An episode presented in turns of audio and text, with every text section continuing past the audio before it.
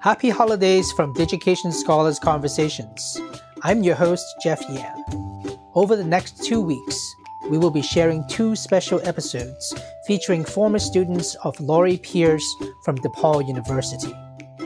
If you haven't heard our conversation with Professor Pierce, please listen to episodes 7 and 8 of the podcast. Our conversation today is with Michaela Clark, a graduate of DePaul University who is now a fellow at the Equal Justice Initiative.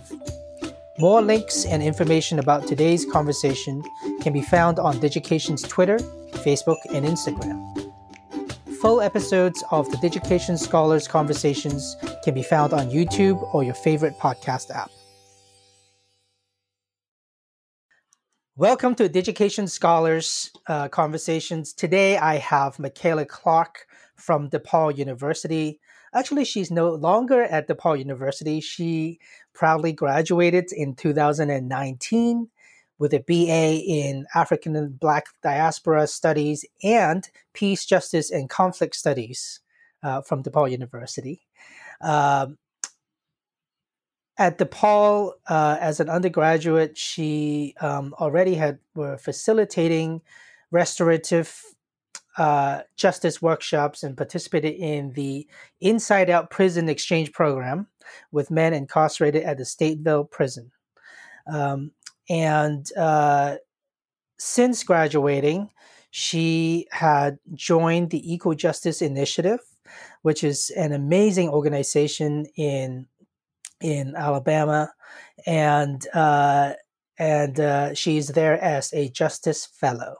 Um, I am so glad to have you here with us today, Michaela.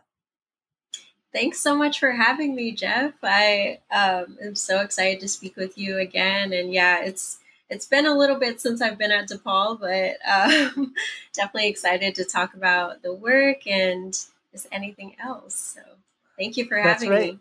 You graduated now over a year. I mean, you your wings, you spread your wings and you flew pretty far south. That's right, all the way south. um, so I I must say that uh, uh, maybe you know what we should do. We should tell the audience a little bit about how I met you.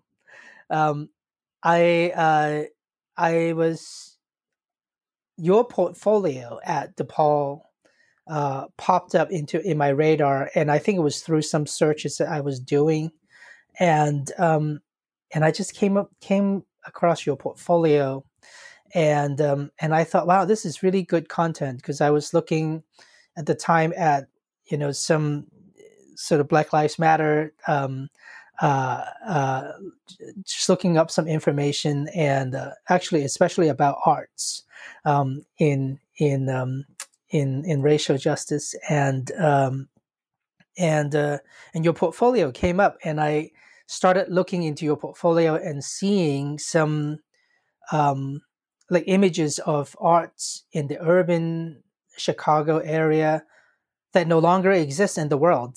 They've been taken down. Um, and um, but through your portfolio, I got to learn about them and and view them. I'm sure it's not the same as being in person, but um, it was still a really amazing piece of history. And so from there, I actually ended up looking through your portfolio, and it was just really amazing. I had no idea who you were, and uh, and uh, I didn't even know. I thought you were a student. I didn't know you were graduated already. Uh, but I um, decided to um, contact you and just say, "Hey, thanks for putting this up." And then we we um, ended up um, connecting on Zoom and started talking, um, and that's how we got to know each other. Yeah, yeah, and I I was so shocked to receive your email. I was like, "What? The CEO of Digication is looking at my capstone?" I was like, "What? This is just very strange." I wasn't sure um, how to respond, but I thought it would be a cool opportunity, especially because you were just reaching out and wanted to learn more. And um, this project was something that I definitely was proud of. Um, before I graduated, it was a wonderful way to end my time in the African and Black Diaspora Studies um, program, as well as just as an undergraduate student in general. Um, and so there are definitely some edits that should be done to that project. It was um, quite a bit ago, and I even looking back at it, I'm like, oh, I could have done this a little bit differently. But um, yeah, I was just very interested in investigating how public art and um, public spaces contribute to community organizing and how they they kind of set a foundation for what we see today. And even though some of these public art spaces are no longer around, I still very much believe in the power of storytelling through art and um, how a community's identity can be can be preserved uh, through public institutions and the people that are there and who have been there uh, and who are moving into more abstract organizing spaces. Yeah, that's uh, it, it's that's definitely very fascinating to me. I um, as I think I told shared with you, I my background is um, I went to an art and design school, and um, when when um, all of the recent civil unrest events had happened, you know, one of the one of the things that I started looking into was into the arts because that's a place where I I find comfort and find a lot of um, you know different ways to relate to that are you know that can uh, help me re- emotionally and and and seeing that part of it being documented in your portfolio was really really quite helpful. And it, it also speaks to how many different aspects of um, racial justice and and and and different areas that you can study and and how how how how many ways that we're impacted um, absolutely. right? Absolutely. And even to to learn that little piece about your background was um, surprising and unique to me because i to be honest have not seen many um, ceos of large corporations take an interest in this artistic space and um, have a real like personal invested interest in how art plays into this racial justice moment. Uh, so I that was definitely something that stuck out to me in our last conversation, and um, definitely a piece I, I enjoyed and appreciated hearing from you. Well, I I wanted to ask you a little bit more about this undergraduate experience that you you had at DePaul because I spoke with Laurie, um, your professor, uh, your capstone course professor. Um, she's really just inspiring to my core, uh, and uh, I I want to get a, your take on what what that experience was like. Maybe tell tell us a little bit about how do you how does that major work and how do you get to the point where you can do a capstone? And what what is a capstone project? Yeah so um, the capstone project is typically for students graduating with a major minor in african and black diaspora studies so it's usually done towards the end of your coursework um, to kind of just cap capitalize on everything that you've learned and just wrap everything up um, and so that's kind of the the um, intention I went into this course with. Um, and honestly, I was thinking that I, I had no idea what my topic would be when I first entered um, this course in my last quarter at DePaul University. Um, and we're we are on the quarter system, so it's ten weeks. It's pretty quick, um, and we probably get less time than most other students. Um, to to complete like a capstone project.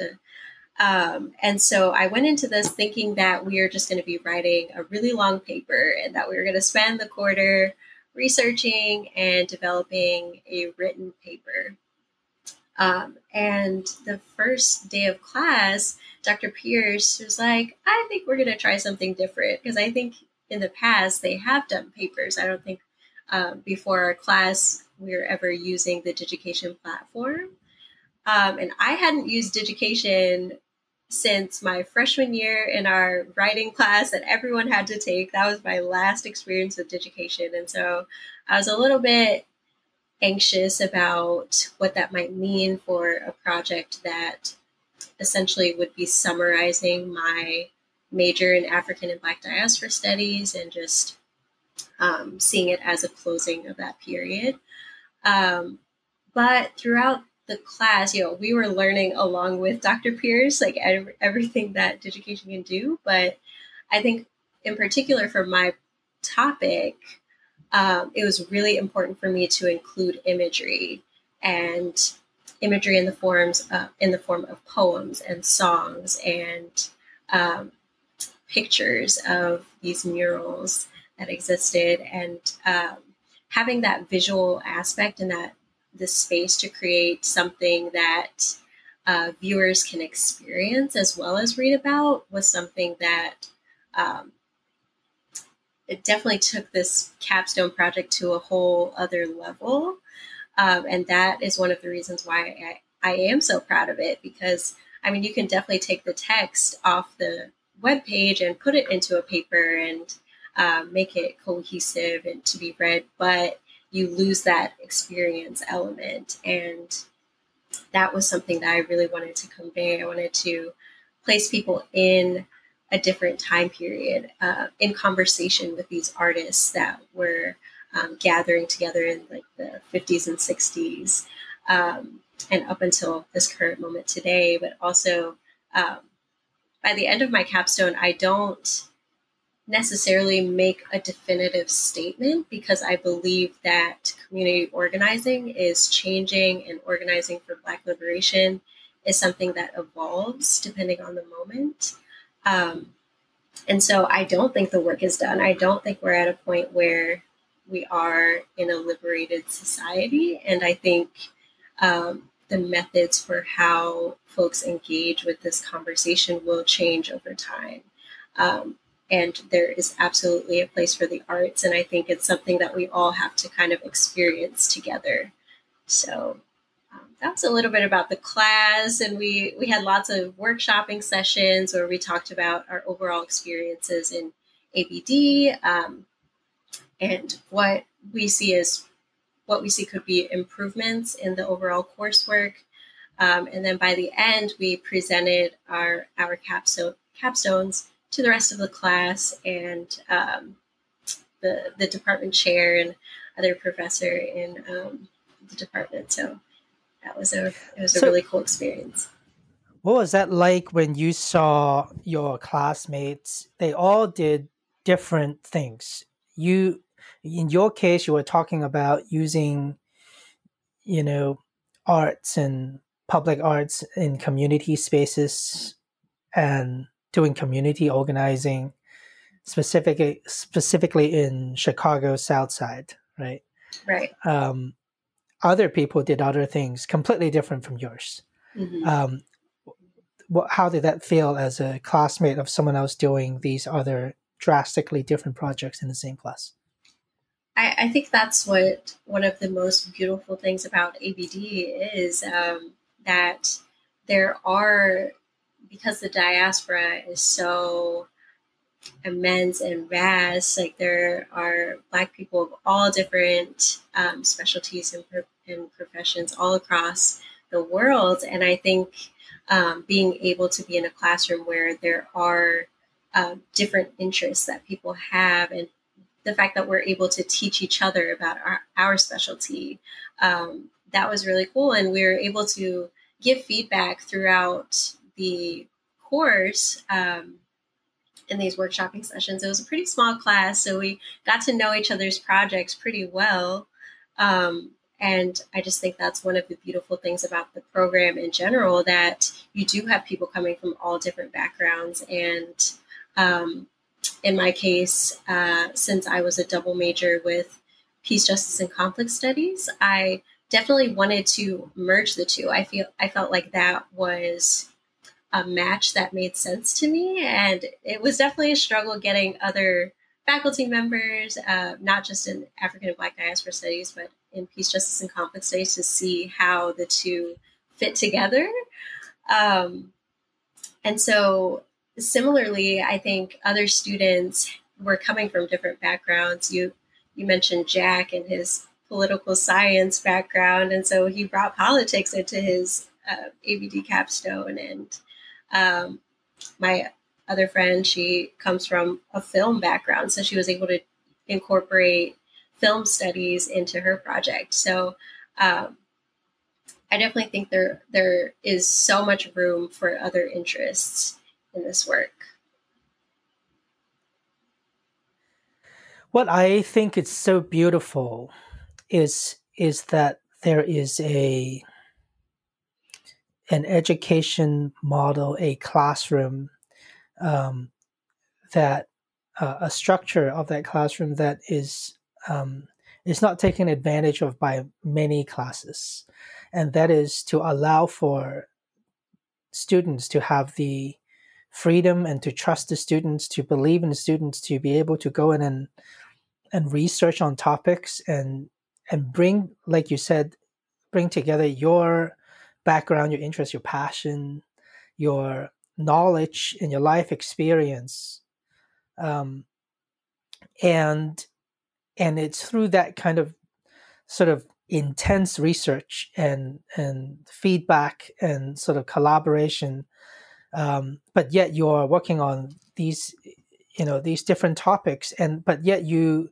you get to learn from each other in i feel like in pretty personal ways um, so i i would argue and by the way this is this is very much part of my own learning experience as well i i was I was, um, you know, in an art and design school. I studied architecture. We had a similar type of thing where there just isn't an easy way to just say here are the 15 things you need to learn to be an architect you know there were there were just an infinite amount of you know uh, possibilities and so you know we gave up on let's learn the 15 things. Instead, we just pick the few things that each person was really interested in. And you can almost always have a very unique point, point of view because there are too many things to pick from. But you go really deep, each of you. And then as a group, what I think is really fascinating is that you get to almost learn maybe not to the extent that someone else did when they were doing the, the research, but you you learn quite a bit about their perspectives too throughout right. the semester.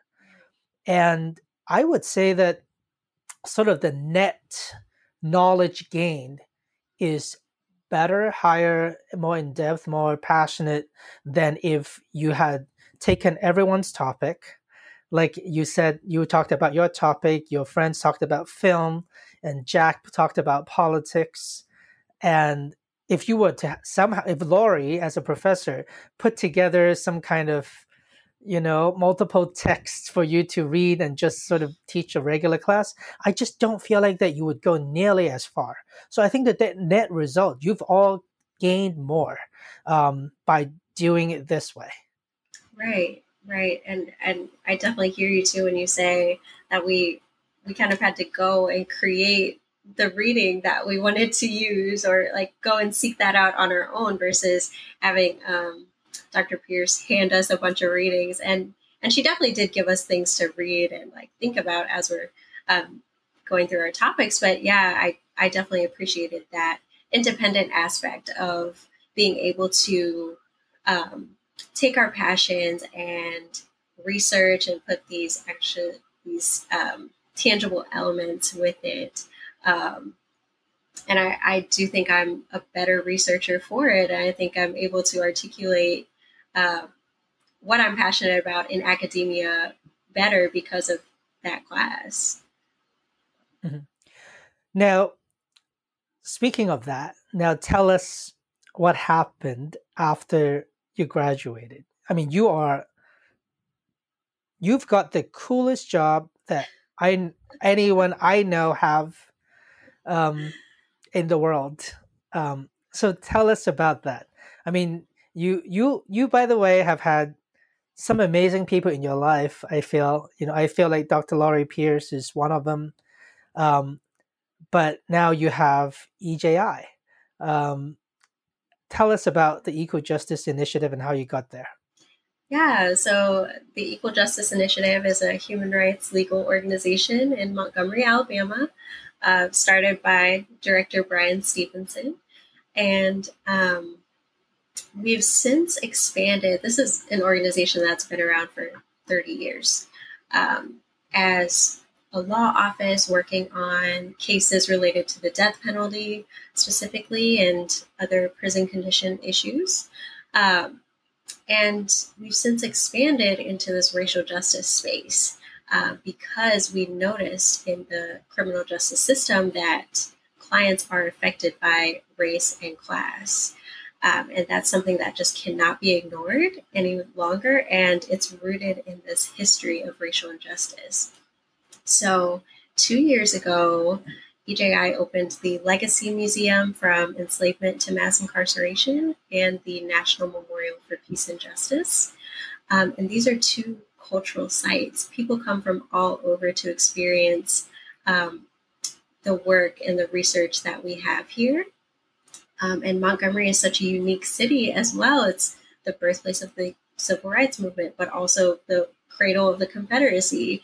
Um, that's language taken from the, the Alabama State Seal. But um, yeah, and so this city is so unique and that it has a very um, real history of enslavement as well. And um, it was a major player in the domestic slave trade. Um, and so we track that history from then until um, this this era that we named the era of racial terror lynching, which is what the memorial is based off of, um, where we document over 4,000 victims of racial terror violence, Black people who were lynched across the United States from 1877 to 1950. Um, and then we, in our museum, we track that history to this resistance to the civil rights movement and how that ideology that was created from enslavement and from the genocide of Native peoples that were here, um, this ideology of white supremacy did not just go away with the passage of legislation. And uh, then we bring that to this current moment of mass incarceration of Black and people of color. Um, and so, as a Justice Fellow, I've been working on the racial justice team, specifically with the Community Remembrance Project. Um, and we do lots of research for um, individual victims and also these massacres that happened during this period of 1877 to 1950. Um, and we work alongside communities um, to share the history of their own communities. And we don't believe that we can get to a place of healing and reconciliation without first telling the truth about what happened and uncovering that and naming how this history has impacted entire communities and families and individuals. Um, so I I committed to this two year fellowship. It's lots of researching. I was very interested in um, EJI as an undergraduate student when I had the opportunity to visit Montgomery before the sites opened. So um, I already had my heart set on returning uh, when I had the opportunity to visit as a DePaul student. Um, and so after graduating, um, I applied for this fellowship that I saw, and it was a very quick turnaround. Um, I like sent in the application. Next month, I was called down for an in-person interview and then the next month I got a job offer and there's like, oh yeah, can you start in January in a couple weeks? So uh, it's very quick, but I, I do believe in um, the timing of things and it, it really came at the perfect time and um, it, was something that um, I had my heart heart set on for years before coming here. So well, I'm sure that it wasn't as simple as you made it out to be. Uh, Michaela, you, you, know, you, you know, you clearly are brilliant and, um, and I don't know whether, you know, having done your capstone project has helped you at all, but, but it feels like that the type of approach, the type of research that you're able to put together to, in order to complete a capstone project um, must have come through just you know in the way that you um, you tackle projects. Like you said you're a better researcher from having done it. Um, absolutely. so um, I, i'm sure that that that itself is worth something. And I I would I was going to also say that um, it this is really a wonderful outcome that you're able to work at such a, a prestigious and important and, and, and great job. Um, and it it's you're like a real living proof of of the importance of liberal arts education and and the ability to to think and research and and and to ask questions uh, these are such important skills that sometimes you know uh, higher education get get a get a get beaten up by by by the media you know saying that hey why am i paying why should someone be paying so much money and getting in so much debt into this and i'm not by the way necessarily arguing that higher education isn't expensive but i am arguing for that for the fact that we still need higher education. It, it shouldn't be thought of as hey why don't someone just go to some boot camp and just you know learn a trade and be done? Um, and I, uh, you know i just think that higher education still holds a very important part of uh, what our society needs. Um, for for for a large number of people you know that could be there. Uh, that that's that's really a, a, a really realizable path for them. Yeah and, and i think you're definitely speaking to the need for spaces where we're able to think through these complicated subjects and really just talk things out, talk things out with each other and um, reimagine what the future could look like. And I, I definitely am grateful for my experience in higher education, even though, you know, I am in debt because of it. But um, I, I'm grateful that I had the opportunity to um, dig into a passion that I didn't necessarily think was there. And it definitely gave me the opportunity to um, learn from peers and um, be able to put language and research and words to a better future, like what we, where we can go from here. Um, because I do, I do believe that something better is waiting for us uh, in the future. We just have to create it, and we have to be willing to work with each other to create that future. So, so last time you and I talked, it was pre-election. it is now post-election. Um, and uh, today, in fact, is November sixteenth, and I, um, I don't know when this episode is going to come out, but I am. Uh, uh, I went to the EJI website and I actually just discovered this today. I didn't see this from before. I don't know why. Um, but there is something called a history of racial injustice in the website, and it's so cool. Um, I signed up for it, and I I now I I suppose I will be getting daily emails from yes, your you calendar entries, and um, and uh, can I share a little bit of what I what we have today? Absolutely. So today, um, on yeah, on November sixteenth, nineteen hundred. This is 120 years ago. Um, a teenager who's only 16 years old, a black teenager, um, Preston John Porter Jr. was burned alive while chained to a railroad, um, railroad, railroad stake um, in Colorado. And this is with 300 white people from throughout the county gathered in participation in this um, public spectacle lynching. Um, so this is this is the type of research that you were talking about. Um, and I mean, you know, reading this, you know, I think should be sufficient to make anyone who has any kind of, you know, who has a heart to to to have it sink, um, and to to but but like you said, in if we don't understand a history, um, we won't ever be able to tell what the truth is and we won't be able to act and improve from there and and grow Um, and, and, so, yeah, go ahead. Yeah, I, I just wanted to say on that um, that event for today, that community in Colorado actually erected a historical marker this past weekend to memorialize Mr. Um, Mr. Porter, and um, we we are part of these projects erecting historical markers to build this narrative into the physical landscape to create some permanence that when people can go and visit communities they see this this history as well. It's it's a it's a permanent confrontation with truth in a way.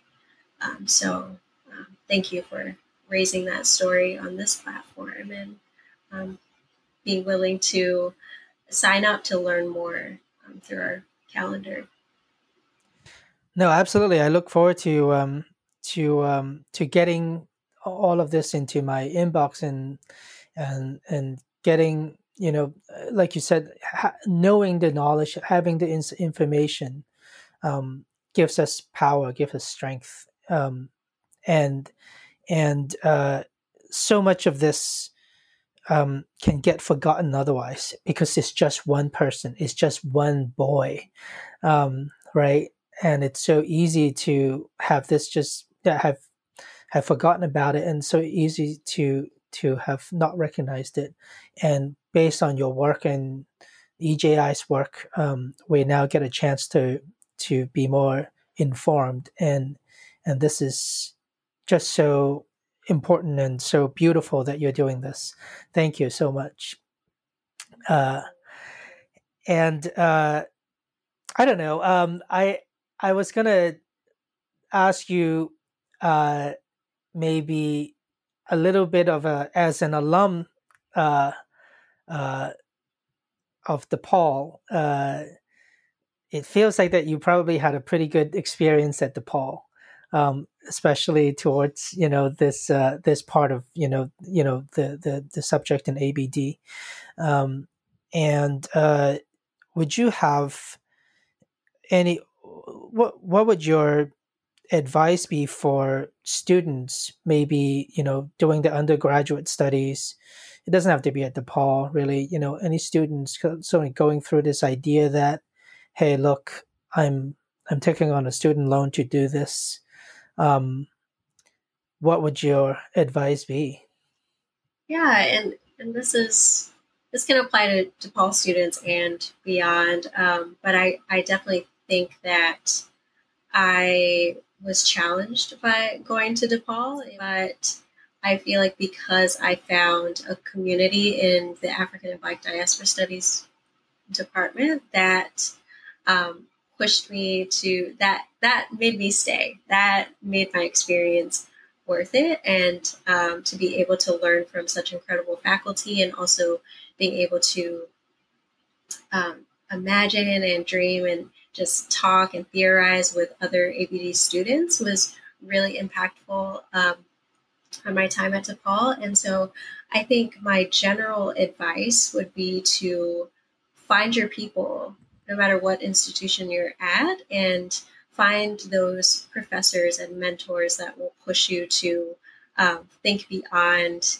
um, your the boundaries of your comfort zone. Um, find those uh, other students that push you to think differently and imagine um, how you can uh, take your own personal experiences a step further and be more um, and like think on more of a global basis versus just always centering the, the United States. Um, so I, I definitely think that ABD has helped to shape um, and give me the confidence that I needed to graduate and go out and pursue different opportunities that I, I may not have otherwise came to on my own. So yeah. Um, well thank you. I'm sure that this is uh, these words will mean a lot to to those who might be in similar situations or those who might be who are teaching a class and have students in that situation. Um, so thank you, Michaela. Um, uh, I think uh, I I look forward to touching base with you and seeing what cool stuff you're doing at EJI and beyond. Meanwhile, I will um, be uh, getting your daily emails. and uh, I'll be uh, thankful every time that I, I get those emails. And uh, and I thank you again for joining us today at Digication Scholars. Thank you so much, and I'm I'm really happy that we had the opportunity to connect again. I think uh, you're an incre- incredible person, and you're doing incredible work as well. So I definitely appreciate you providing this platform and space to speak with me. Thank you. Take care. The Digication Scholars Conversation Series is brought to you by Digication, a technology platform powering the most innovative e-portfolio programs in K 12 and higher education. Our website can be found at digication.com. This episode was produced by Drew Albanesius.